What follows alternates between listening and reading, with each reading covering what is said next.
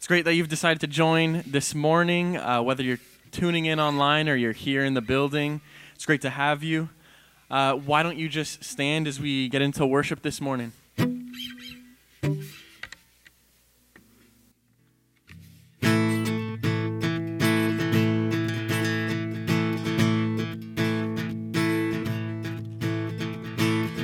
breaks the power of sin and darkness?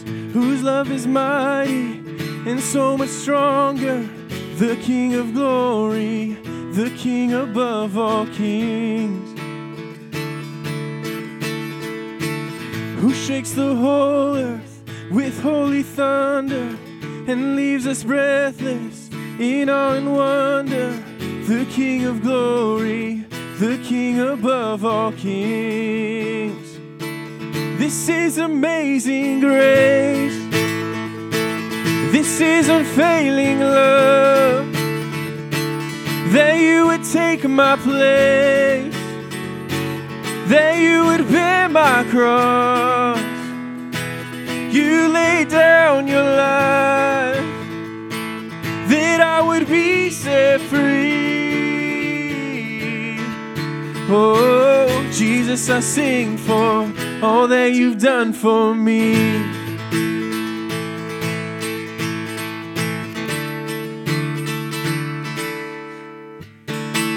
Who brings our chaos back into order? Who makes the orphan a son and daughter? The King of glory, the King of glory, who rules the nations with truth and justice, shines like the sun in all of its brilliance. The King of glory, the King above all kings. This is amazing grace. This is unfailing love, that you would take my place, that you would bear my cross. You lay down your life that I would be set free. Oh, Jesus, I sing for all that you've done for me. And worthy is the Lamb who was slain. Worthy is the King who conquered the grave. Worthy is the Lamb who was slain. Worthy is the King who conquered the grave. Worthy is the Lamb who was slain. Worthy is the King who conquered the grave. Worthy is the Lamb who was slain. Worthy, worthy, worthy. Oh, this is amazing grace. This is unfailing love, that you would take my place, that you would bear my cross. You laid down your life, that I would be set free. Oh, Jesus, I sing for all that you've done for me.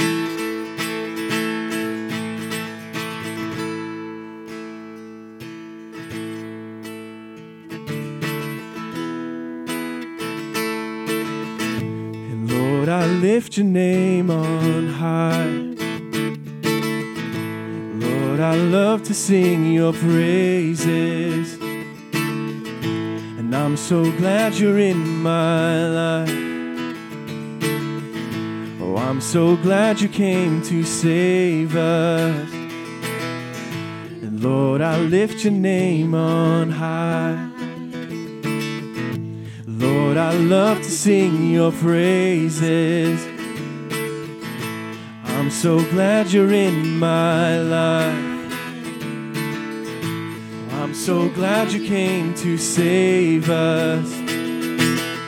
You came from heaven to earth to show the way, from the earth to the cross, my debt to pay, from the cross to the grave, from the grave to the sky. Lord, I lift your name on high. Lord, I lift your name on high. Lord, I love to sing your praises. I'm so glad you're in my life. And I'm so glad you came to save us. You came from heaven to earth to show the way. From the earth to the cross, my debt to pay. From the cross to the grave, from the grave to the sky, Lord, I lift your name on high. You came from heaven to earth to show the way. From the earth to the cross, my debt to pay. From the cross to the grave, from the grave to the sky, Lord, I lift your name on high. Oh, you came from heaven to earth to show the way. From the earth to the cross, my debt to pay. From the cross to the grave, from the grave to the sky, Lord, I lift your name on high. You came from heaven to earth to show the way. From the earth to the cross, my debt to pay. From the cross to the grave, from the grave to the sky, Lord, I lift your name on high. And Lord, I lift your name on high. Good morning. Wow, I haven't heard that song in like 100 years. I think it's been 100 years since I heard it, but it's a good one. It's a good one, right? It's good to sing some of the old ones sometimes. Wave to someone, say hi to someone as you're seated this morning.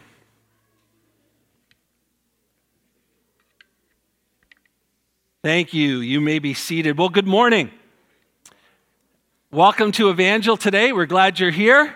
And for those of you who are here in person, we're glad that you chose to be here today, and for those of you who are watching us online, we're glad that you joined us as well. And our prayer today is that this service, with our worship and our prayers and the Word of God, will just touch our hearts and lives in such a way that we encounter Him and we are forever changed by the reality of who He is and how He comes and changes our lives. So we're glad you're here. This may be the first time you're here, and if it is, we want to say to you that we want to be able to come alongside and support you and serve you and help you in any way that we can. And the way that we've chosen to connect most efficiently with you is to ask you if you would fill out the connection card you'll find in the pew chair in front of you. If you just take it, fill it out, and at the end of the service, you can take it to our welcome desk in the foyer and hand it in there. And you can indicate on there if there's a need that you have or anything to how we might be able to help you. And there's a small gift there for you. So we just want to be able to acknowledge you, recognize you, and assist you in any way that we can. A couple of announcements. Last week we mentioned that on Sunday, September 25th, is going to be our fall barbecue, and we haven't been able to have that for a while, and so we're hoping to be able to have that this year. So we're planning on September 25th. It'll be right after the service on Sunday morning, the 25th. The barbecue is completely free of charge.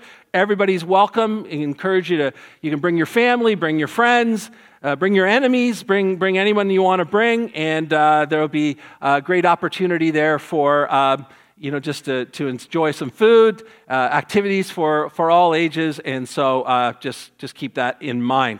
Also, today at the end of the service, we actually have coffee, and a lot of us haven't really seen each other much over the summer, and it's a good chance to, if you can stick around for a while, if you like to have a coffee and just kind of talk to one another, then we invite you to stay and be a part of that today as well. I'm going to invite the kids and the kids' leaders, if you could make your way to the side and out this morning, and I'm going to shift our prayer time for needs to this part of the service today, because as of today, I want to go back to providing opportunity at the end of the service for those of you who may want someone or need someone to pray with you. And we haven't been able to do that for quite some time, but today we are going to offer that opportunity. And so I want to be able to do the prayer for needs today in case later in the service we're not able to include that in the live stream, and I want to make sure that we do that today. So as our ushers are preparing to receive our morning tithes and offerings, I just want to invite you to pray with me this morning. Father, we are so grateful today that we can come before you and lift up our needs and our burdens and our concerns to you. And today we pray for Edith, and we pray for your touch upon her body. We pray that you would lift the pain, that you would comfort and strengthen her and her family, and just surround her in a very uplifting and loving way today. Father, we pray for Milt as well, that you would be with him, you would strengthen him and lead him. Lord, for Cammie, we pray for, Lord, the arthritis as she struggles, that you would just take her pain and give her relief and comfort today. We pray for, Lord, for Phil Keo as he recovers from surgery today. And we pray for, Lord, Phil Sameo's dad in the hospital. We pray for healing in his body today, Lord. And Father, we just lift up those who are grieving today. And we pray, God, that you would just be a source of comfort and strength and healing and ministry to them. And so, Lord, we look to you today because we believe that you and only you are able to do in our lives what we need in these regards. And so, Lord, we look to you today because we know that you are good and you are faithful to us. And we ask you today to touch our lives and intervene. And, Lord, I pray that you would bring comfort, strength, and your presence with us. We pray these things today in Jesus' name. Amen. God bless you as you give this morning.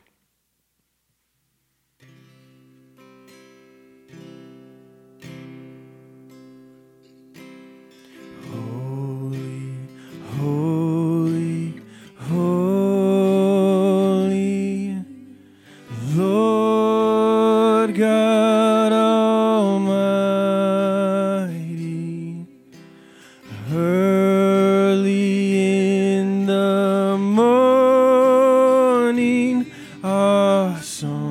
Shall rise to thee. Holy, holy, holy, merciful and mighty God in three persons, blessed Trinity. Holy, holy, holy, Lord God Almighty, all thy works shall praise thy name in earth and sky and sea. Holy, holy, holy, merciful and mighty God in three persons, blessed Trinity. Why don't you stand as we continue to sing? Holy, holy, holy, Lord God Almighty, early in the morning our song shall rise to thee. And holy, holy, holy, merciful and mighty God in three persons, blessed Trinity.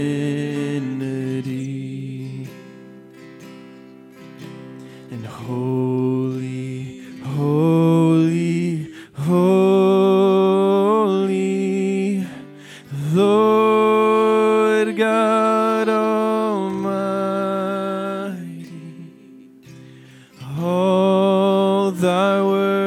shall praise thy name in earth, in sky and sea. Holy, holy, holy, merciful and mighty God in three persons, blessed Trinity. O God in three persons, blessed Trinity.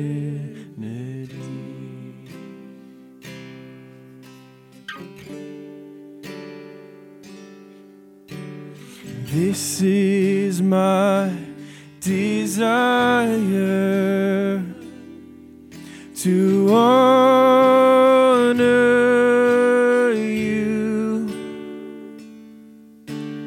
Lord, with all my heart. I worship you.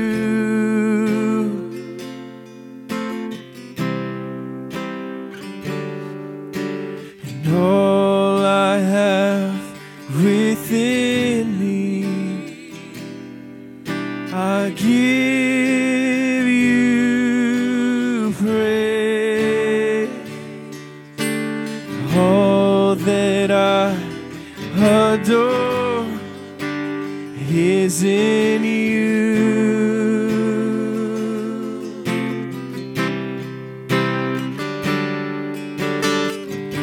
And Lord, I give you my heart, I give you my soul, I live for you alone, and every breath that I take, every moment I'm awake, Lord, have your way in me. This is my desire, to honor you, Lord, with all my heart, I worship you.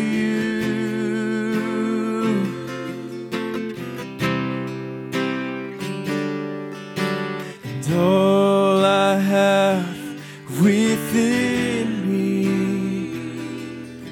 I give you praise. All that I adore is in you.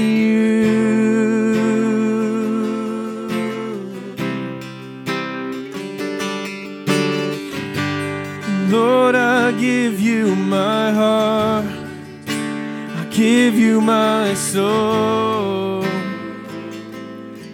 I live for you alone, every breath that I take, every moment I'm awake, Lord, have your way in me. Lord, I give you my heart, I give you my soul, I live for you alone, every breath that I take, every moment I'm awake, Lord, have your way in me.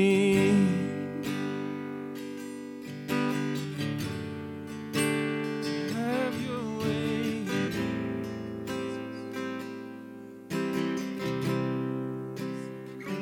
Can we just sing this?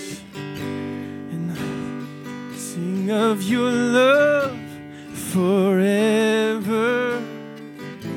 Oh, I could sing of your love forever, and I could sing of your love forever. I could sing of your love forever. Oh, I could sing of your love forever. I could sing of your love forever. And I could sing of your love forever. I could sing of your love forever.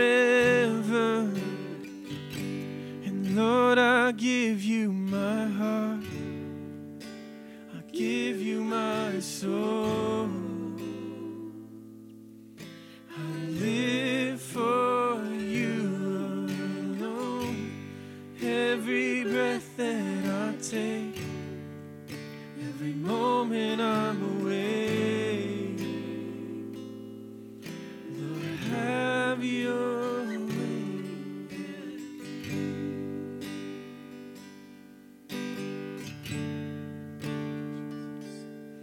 So God, would you have your way in us? Would every single day our prayer in the morning be, have my heart. God, you know how hard it is sometimes for us to give up control, but God, we give you our hearts. We say that we live for you, that your will be done here on earth as it is in heaven. I pray that we'd be reminded that you are always in control, God. We don't have to worry or be scared. That we can trust you no matter what. So, God, I just pray for this morning. God, I pray for everyone that's here, that's watching online. God, I just pray that for each and every one of us that's about to receive the message and is going to continue in worship through the service in that way, that we would just open our hearts to what you have to say for us. Would you continue to work on us and our hearts, even during the course of this service? Be with Pastor Shannon as she shares. Would you just anoint the words and the message that he has? Would you speak through him, God? And thank you again just for the amazing privilege it is to be able to gather here. In your name we pray. Amen. Amen. Our scripture reading this morning is found in 1 Samuel chapter 16. And we're going to be reading verses 1 and then 6 to 13. It says, the Lord said to Samuel, how long will you mourn for Saul, since I have rejected him as king over Israel? Fill your horn with oil and be on your way. I am sending you to Jesse of Bethlehem. I have chosen one of his sons to be king. When they arrived, Samuel saw Eliab and thought, surely the Lord's anointed stands here before the Lord. But the Lord said to Samuel, do not consider his appearance or his height, for I have rejected him. The Lord does not look at the things people look at. People look at the outward appearance, but the Lord looks at the heart. Then Jesse called Abinadab and had him pass in front of Samuel. But Samuel said, the Lord has not chosen this one either. Jesse then had Shammah pass by. But Samuel said, nor has the Lord chosen this one. Jesse had 7 of his sons pass before Samuel, but Samuel said to him, the Lord has not chosen these. So he asked Jesse, are these all the sons you have? There is still the youngest, Jesse answered. He is tending the sheep. Samuel said, send for him, and we'll not sit down until he arrives. So he sent for him and had him brought in. He was glowing with health and had a fine appearance and handsome features. And the Lord said, rise and anoint him. This is the one. So Samuel took the horn of oil and anointed him in the presence of his brothers. And from that day on, the Spirit of the Lord came powerfully upon David. Samuel then went to Ramah. You may be seated. Thank you, Andrew. Thank you, worship team, for leading us this morning. When I was growing up, Our house sometimes reflected a value village. We were a large family with very limited resources, so people took pity on us and would often drop off secondhand clothes. And it was actually pretty exciting going through the bags and seeing all of the options and new things that we were getting. But on one occasion, the bags contained more than clothes. There were a few vinyl records in the bag. There was an Elvis Presley Christmas album, a Tennessee Ernie Ford gospel album, and a Donny Osmond album. Now, I wasn't really familiar, I was very familiar with Tennessee Ernie Ford because my dad listened to it all the time. Didn't really know a lot about Donny Osmond, so this was a good opportunity for me to, dabble in the devil's world and listen to, Donny Osmond, secular music, right? And one of the big songs on this particular vinyl was Puppy Love. And that was his big hit. And so, of course, puppy love is an expression that we use for a romantic attachment that we think is shallow because the ones that are in love they're too young to really know what true love is. So it's puppy love, right? It's, later it's like full dog love, but now it's just puppy love. And if you look at the words of the song is a desperate plea for someone to help him help others understand that the love he feels is real. It's not puppy love. It's real love. And he wants someone to help him because no one is listening to how he's trying to communicate and express his feelings and his love. As human beings, we sometimes wrestle to communicate our true feelings. It's a struggle that many of us have. And sometimes trying to find the words for how we feel are difficult as well. And so we use expressions like, I'm falling in love, or, love at first sight, or some of these expressions to try and express what it is that we're feeling, what it is that we're experiencing. Trying to get that from our heart through our lips and out is sometimes difficult. Now, an expression that we sometimes hear about two people who are in love is two hearts that beat as one. And of course, there are a lot of songs about that. U2 has a song about that. Lionel Richie and Diana Ross did a duet about it. Phil Collins sang about it. Trying to describe what loving someone is like by suggesting that two of their hearts beat as one. Now, what I find interesting is there's actually a lot of research to suggest that when two people who are in love are in the same space, mostly earlier in their marriage, their heartbeats synchronize. Their heartbeats synchronize. Two hearts literally beating as one. And there's a lot of research to suggest that. And I've noted that when Jennifer and I are walking up really steep hills in 30 plus degrees Celsius, we experience that. Our hearts are just pounding at the same level. Literally, two hearts beating as one. But research suggests that in intimate relationships, people's heart rates synchronize. Today, we're launching our fall sermon series, which we've entitled Heart for God. And we're basing it on the life of David, who is referred to in Scripture as a man after God's own heart. Two hearts, his heart and God's heart, synchronizing, beating as one. And so today I hope to help us understand a little of what that means, that he was a man after God's own heart, that his heart was in sync with the heart of God. And as we do, for us to be reminded that God's approval of us is not based on our appearance or on our abilities or even our accomplishments, but in having a heart that aligns with His. Having a heart that aligns with His. And we'll begin today, our series today, with the beginning of David's story in 1 Samuel 16. Which I read earlier, which is when he was originally anointed as the future king of Israel. So let's take a quick look today. We'll start with Saul's demise. And we have to start here because the stories of Saul and the story of David are tied together so significantly that you can't really consider one of them without the other. They're enmeshed. Their stories are connected. And so especially when you look at the early years of David's life, so much of it revolved around the life of Saul. Saul was the first king of Israel, and when the story of David begins in chapter 16, it marks the fading of Saul and the rising of David. We're told that Saul has been rejected by God because he has not been obedient to God.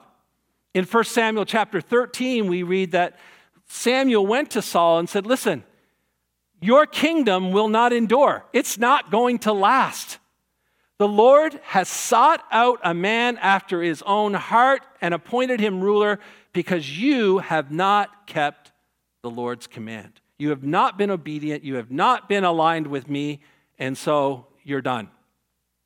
The heart is often a reference to our seat of emotions, our passions, our appetites, our conscience, our inclinations, how we reflect on certain things. To have a heart for God is to align one's heart with God. And so God's priorities become your priorities. When your heart aligns with God, God's priorities are your priorities. God's values become your values. God's desires and his will become your desires and your will. And so Saul didn't have a heart for God. He had his own priorities. Saul had his own values. He sought after his own desires. And he satisfied his own will. Saul was selfish, angry, hateful, mean, jealous. His heart did not align with God's. So our story opens with Samuel mourning for Saul's failure as king, mourning for him as an individual, mourning for Israel as a nation, also mourning, of course, because Samuel was a part of that whole process. You know, and it's hard to see that failure. And so here he is, he's mourning about the failure of this king, that God had rejected Saul, and that a leadership change was now necessary. And he was grieving that. He was grieving that. And so God spoke to Samuel, and he said, "Samuel, it's time for you to stop grieving this. It's time for you to stop mourning for Saul. It's time for you to take the next steps in towards the future here, and I want you to go to Bethlehem, and I want you to go to the house of Jesse, because one of Jesse's sons will be the next ruler of all of Israel. And when you get there, I want you to anoint him with oil," which was symbolic of the Holy Spirit, symbolic of being set apart for leadership. "I want you to anoint him with oil so that they know that he is God's selection for future king." It's interesting the words God used here. God says, "I have chosen one of his sons to be king." The word chosen, literally translated, actually means to be seen. To be seen. And so what God is saying here is that God sees who it is that he wants the next king to be. He sees that person. And we will see that this theme of seeing becomes a very prominent theme in this whole selection process. But it starts with what God sees. God sees this person and has chosen this person based on what he sees to be the next king. But it all starts with Saul's demise. Secondly, Samuel's evaluation. Samuel experienced somewhat of a dilemma with God's request. He wanted to be faithful to God. He wanted to go to Bethlehem and do what God had asked him to do. But the dilemma is he's afraid of, well, what's Saul going to do when Saul finds out that I have traveled to Bethlehem and I've anointed his successor? He's not going to be a happy guy. In fact, he'll kill him. He knows he'll kill me. And so He's scared. He's afraid to go. He knows God is asking him to do this, and there's a dilemma because he's hesitant because he knows that if Saul finds out, there's going to be trouble. And so God provided for Samuel a secondary reason for making the journey. He says, when you go, go to offer up a sacrifice in that town, but only invite a select few. Invite the elders of the town, invite the Jesse and his sons, and that's it. Small group. And God said to him, you go do that, and I'll show you what to do about the king when you get there. So Samuel arrived in Bethlehem. The elders were concerned when they saw him coming. I mean, you got to understand, this is a small town. This is an insignificant town. And all of a sudden, you know, Samuel, who is the high priest of Israel, is coming to their small town. There must be a problem. There's no way that this can be good. That this must be bad. And so they go out to meet him, and they're concerned. But Samuel assured them, listen, it's okay. You don't have to be afraid. I've come in peace. I've come to offer a sacrifice. It's all good. It's all good. And he put them at ease. Later we see that Samuel, in being introduced to the house of Jesse, sees Eliab, Jesse's oldest son. And he believed that Eliab was certainly God's choice. He must be the next king of Israel. And so he determined that, well, my work here is done. Here's the next king. But God says, no, hang on a minute. You're moving too fast. You can't make your decision, Samuel, based on his appearance or on his height or based on any outward indicators or but what your eyes are telling you by what you see, because God doesn't see people the way we see people. God looks past the exterior. All the things that you're looking at, Samuel, to come to that determination, I'm looking past all of that. I'm looking into his heart. And God sees the heart of Eliab and says, he's not the one. He's not the one. And the brothers, one by one, began to pass in front of Samuel, but each time God told them, not the one, not the one. And at this point, Samuel experienced his second dilemma. God had made it clear that he had chosen one of Jesse's sons to be the future king, yet all of the sons had passed before him, and God said no to all of them. So, God, what is it? You told me one of the sons were king, he's presented all his sons, and you said no. And so, as Samuel wrestled with the dilemma, all of a sudden he said, are these all the sons? Do you have any other sons? And Jesse said, well, yes, I have one other son, the youngest, literally translated the smallest, and he's out tending the flock. It's interesting that Jesse didn't even think to invite David to this process, to meet Samuel. In his own father's eyes, David was small. Young, insignificant in terms of his position in the family. He certainly wasn't king material. Jesse didn't see David like God saw David. God saw David's heart. His father saw the exterior things. And so then we get to God's selection. At Samuel's request, Jesse sent someone to the fields to get David and bring him into the house to meet Samuel. The moment he entered the house, God spoke to Samuel and said, he's the one I've chosen. Anoint him. And David was anointed in front of his brothers and in front of his father, and they were witnesses that this was God's choice. This was God's decision. This was the one who God had chosen to be the future king of Israel. And they were witnesses to that in their home that day. He was young and insignificant to them, but he was God's choice because he had a heart for God. God's priorities were David's priorities. God's values were David's values. God's desire and will were David's desire and will. Their hearts were in sync. Their hearts were aligned. And so God said, he is the one who has a heart for me, the one whose heart aligns with mine. And it says that from that day on, the Spirit of God, the Holy Spirit came upon David in power.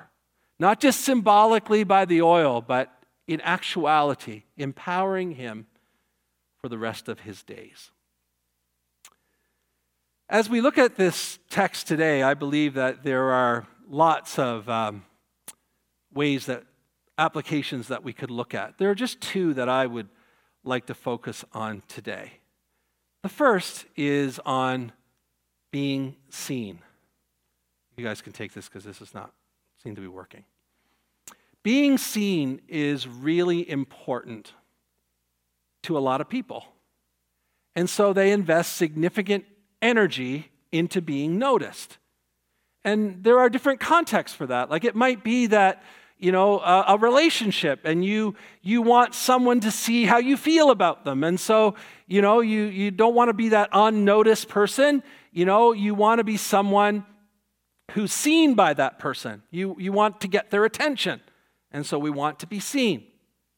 It might be in your career, and you might have career aspirations, and you wish that, you know, your boss or someone in the company or the organization would see you, see your contribution, see your value, see your work, and give you the opportunity that you desire because you feel like you're not being seen, you're not being noticed. And so there are a lot of people for different reasons that want to be seen.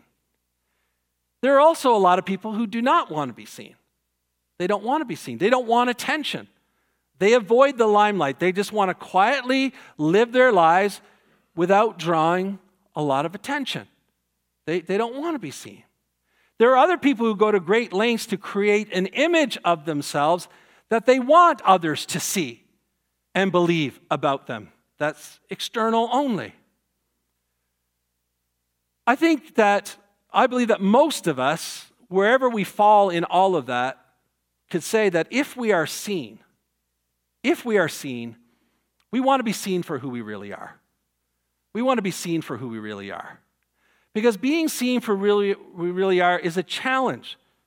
It's a challenge because as human beings, we tend to be like Samuel. That's our tendency, and we tend to evaluate other people based on appearances, and we fail to look deeper. So often people don't look beyond the surface to see who we really are. And in the same way, we sometimes don't look beyond the surface of others to see who they really are. And so I believe if we're going to be seen, we want to be seen for who we really are. Now, like David in our scripture, some of you today are young. And some people can't seem to see past that to your heart. I mean, here's a reality of raising children, right? Our children are growing up, but it's hard for us to come to grips with the fact that they're adults now. And then they move out and go to university, and then for some godforsaken reason, they come back into your house, and you continue on like it was before they left, and they're like, oh no, like I'm independent, I'm an adult now. It's like, oh no, you're still little whoever, right? Because that's how we see. And some of you here today, you might be young, and people can't seem to see past that, to see your heart and to see your character and to see your contribution because you're young and you're just not given that credibility. You're not given the opportunities that you could have been given or should be given because you're young. Some of you are on the other end of that spectrum. You're older now. And many see you as expired. You're like bad milk. You're past your date. You know, and you've had your day. Many will look and say, oh, you know, you've had your day. Your contribution, that's great and it's time. But yeah, you know what, like, we're not really going after you right now. In fact, I'll say this, I think one of the greatest losses in society today is the fact that we've stopped valuing the wisdom and experience of older people. I'll put that out there. And all the older people said, so you just admit it, you're expired. Thank you. Now, I can relate somewhat to both groups today, you know, because I have been young and now I'm older. I've been both ends of that. I've had the experience of being younger and experiencing the rejection of my peers as a younger pastor because God provided opportunities for me that they felt I didn't deserve because I was too young. And I was too young. But that's God's problem, not mine. But I remember as a 31-year-old newly minted lead pastor of a significant church going to conference and finding my peers and having an older pastor walk up to me and just rip me down. Who do you think you are? Well, I'm looking for who they think they're talking to. But who do you think you are? I have been in the ministry X number of years, and I have never been given an opportunity to pastor a significant church like that, and you're 31 years old, and who do you think you are? You have no right. Hard when you have those encounters with a man of God, a seasoned one at that, and all I could say was, you're just going to have to talk to God about it. You're just going to have to talk to God about it. So I've experienced that. You're too young for this. You shouldn't be given this opportunity. I've had that, and some of you have been here. But I've also lived long enough that within my world of pastoring, experiencing that decline. And in many ways, at my age and my profession, I am also viewed as expired. I am. Experiencing the decline in being asked to be a part of certain things or given opportunities or consulted on things because, you kind of had your day and you're kind of moved off the scene and you're older now. So I've had both worlds. The truth is this. People may see us this way. You're too young, you're too old, you're too this, you're too that. People may see us this way, but God doesn't. God doesn't. God's track record, if you read Scripture, God's track record is in picking the really young and picking the really old and lots in between. And often it's always the most unlikely or least expected. And so I want to encourage you today, don't believe others and don't believe yourself, because sometimes we're our own worst enemies, aren't we? When you're made to believe that you're too young, you're not too young. You're not. You're not too young. Don't believe that. Don't believe others and don't believe the story you're telling yourself, that you're too old. You're not too old. Yeah, you're too old for certain things. Let's come on, right? Let's admit it. We're too old for certain things now, but we're not too old for everything. And sometimes we get to that point where age affects us and we're not able to do certain things like we could do, and all of a sudden we come to the conclusion, well, if that's the case, I don't have any contribution anymore. That's not true. You're not too old. It's not true. If you align your heart to God's, if God's priorities are your priorities, if God's values are your values, if God's desire and will is your desire and will, He will see you. He will see your heart, not what others see. He will see you, and He will accept you, and He will use you to accomplish important things. Young people in this church, you have a lot of important things to accomplish. Older people in this church, there's still a lot that you have to accomplish. And in between, even more for you. So I'm not letting you off the hook. Your parents may not see you. Your children may not see you. Your boss may not see you. Your teacher may not see you. Your pastor may not see you. But God does. God does.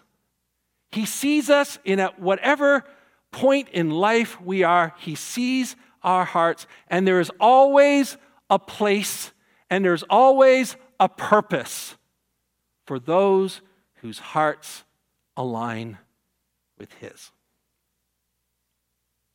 And secondly, waiting.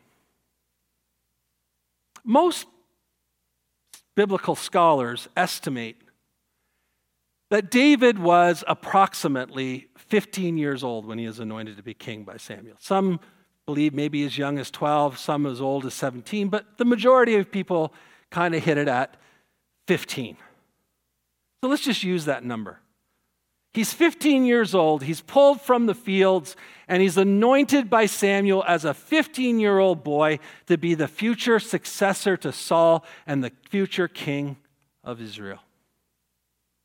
It would be about 15 years because we learn that Saul died when David was 30. And that's when he became king at Hebron.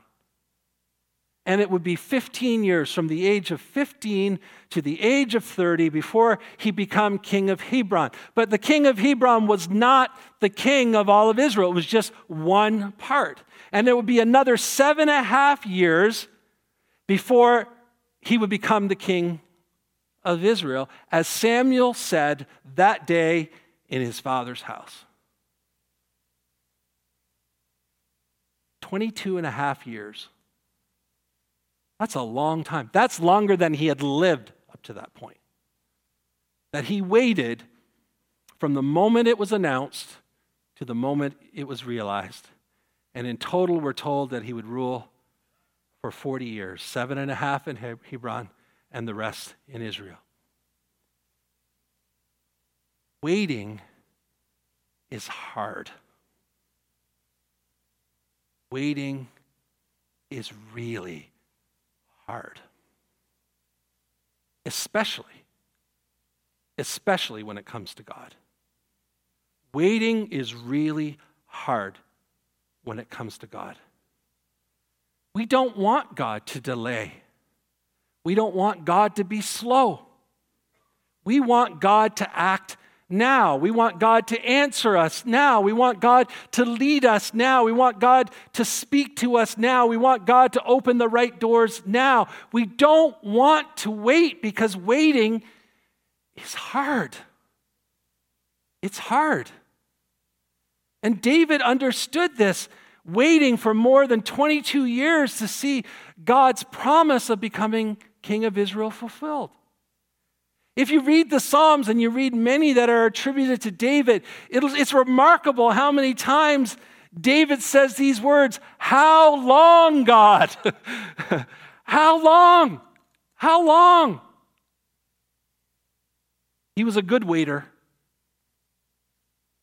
but he had to wait, and it was hard. I believe that what makes waiting for God possible, what makes it possible, is trust. That's the only way we can really wait for God, is trust. Because even in the delay, we believe that God will be true to his word because we trust him. And so David took from that experience in his home as a 15-year-old boy, he took that trust into his heart and he waited, and he waited, and he waited. Trust is central to having a heart for God. Some of Saul's biggest missteps were his eagerness to get onto things and taking things into his own hands and creating a mess of it. But David waited. Trust is central to having a heart for God. We align our hearts to his priorities, his values, his desires, his will. And then even after doing all that, we wait. We wait. In trust, we wait. Not taking it into our own hands, not forcing something to happen, but we wait. In trust. There's a song that kind of came to my memory this week as I was writing the sermon, and it's been around for a while. And Jen, I think you used to sing it. I think that's why I know it. The song is called "Trust His Heart." And if you could just bring up the slide, I have the chorus there. The chorus goes like this. God is too wise to be mistaken. God is too good to be unkind. So when you don't understand, when you don't see his plan, when you can't trace his hand, trust his heart. I don't know how long you've been waiting. I don't know what it is you're waiting for. But the life of David reminds us that waiting is rooted in trust, and trust is a very important part of having a heart for God. I'm going to invite our worship team back, and as I conclude this morning, I just want to remind us, God sees you. He sees you beyond the surface. He sees you beyond the exterior. He sees you beyond the front that sometimes you work so hard to put on. He sees you right inside. And when your heart aligns with his, when he sees in you a heart that aligns with his, you will always have a purpose. You will always have a place. And it won't matter how young or how old or in between you are. Waiting is hard, but waiting is rooted in trust, and trust is a very important part of having a heart for God.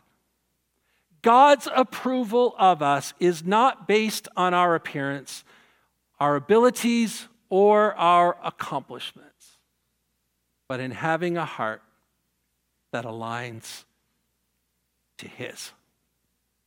Would you stand with us this morning? As I said earlier in the service, a normal part of our services here, up until COVID, was having an opportunity on Sunday morning for someone to pray with you if there was a need that you had.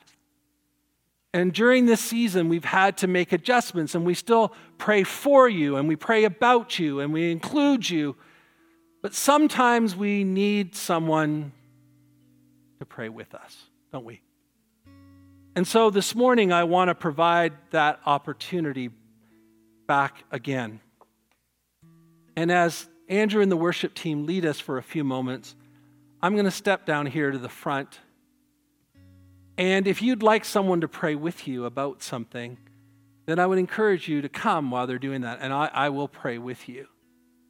If you're concerned about the live streaming, no one on live stream can see anything behind these cameras. It's only what's in front. So your privacy is not a concern in that regard. And if that's something that you'd like to do, then I invite you to do it. If it's not something you're comfortable to do at this time, that's understandable too. And I will wear a mask for those of you who may feel more comfortable with that. But I want to end our service today with giving you that opportunity. So Andrew, would you lead us this morning?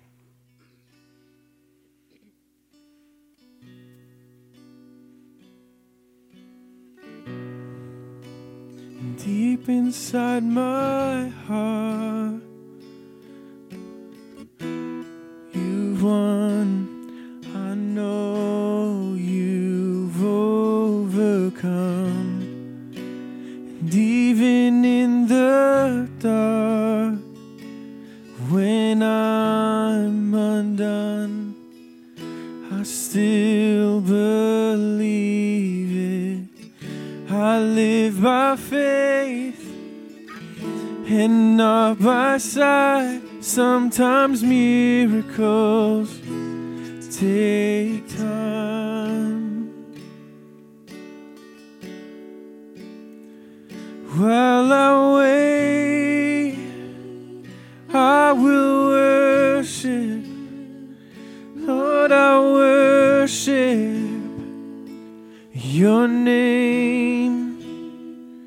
While I wait, I will trust you. Lord, I'll trust you all the same. When I fall apart, you are my strength. Help me not forget. See. scar, you make me whole. You're my healer. I live by faith and not by sight. Sometimes miracles take time. While I wait, I will worship. Lord, I'll worship your name. While I wait, I will trust you. Lord, I'll trust you all the same. While I wait, I will worship. Lord, I'll worship your name. While I wait, I will trust you. Lord, I'll trust you all the same. Faithful every day, your promises remain. You're faithful every day. Your promises remain. You're faithful every day. Promises remain. You're faithful every day. Your promises remain. Though I don't understand it, I will worship with my pain. You are God. You are worthy. You are with me all the way. So while I wait, I will worship. Lord, I worship your name. Though I don't have all the answers, still I'll trust you all the same. And while I wait, I will worship. Lord, I worship your name. While I wait, I will trust you. Lord, I'll trust you all the same.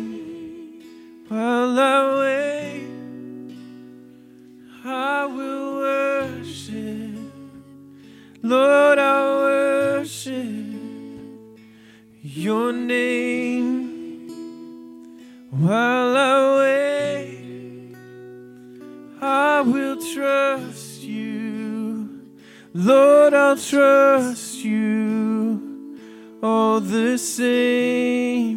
You're faithful every day. Your promises remain. You're faithful every day. Your promises remain. You're faithful every day. Your promises remain. You're faithful every day. Your promises remain. You're faithful every day. Your promises remain. You're faithful every day. Oh, your promises remain. While I wait, I will worship. Lord, I worship your name. While I wait, I will trust you. Lord, I trust you all the same.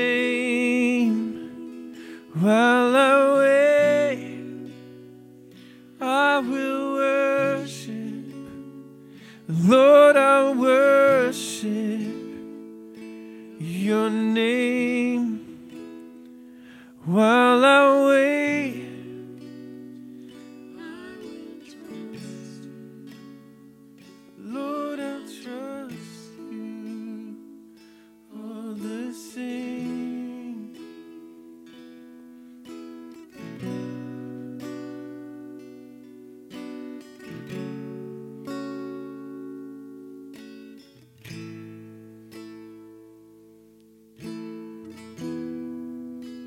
Let's pray. Father, this morning, thank you for your presence in this place. Thank you for your work in our lives. Thank you for what you're doing even when we can't see it. Thank you for each and every one who's here this morning. Some have expressed their need, others bear it quietly, and I just pray whatever the situation this morning, that they would sense your presence. Feel you ministering to them in a powerful way. Lord, as we leave this place today, may we all be reminded how important it is for our hearts to align with your heart, that we would be people who have a heart for God, true heart for God. And God, I pray that you would help us as we find our place, as we fulfill our purpose, pushing aside all of the voices tell us otherwise, and listening clearly for your direction of how you might want to use us in whatever stage of life we are in. And Father, while we wait, while it's hard to wait, we will worship, we will pray, we will wait on you, we will trust you. Even when we don't understand it, we'll look to you. Lord, as we leave this place today, I pray that you would guide us and lead us. Thank you that we are never alone, that you never forsake us. You're always with us. And Lord, as we leave this place today, would you work in our families and in our lives and in our communities and our workplaces, our schools, wherever we find ourselves today. And Lord, would you use us for your glory? Show Jesus to a hurting and broken world, we pray. They might find hope in you too. Thank you that we could gather here this morning.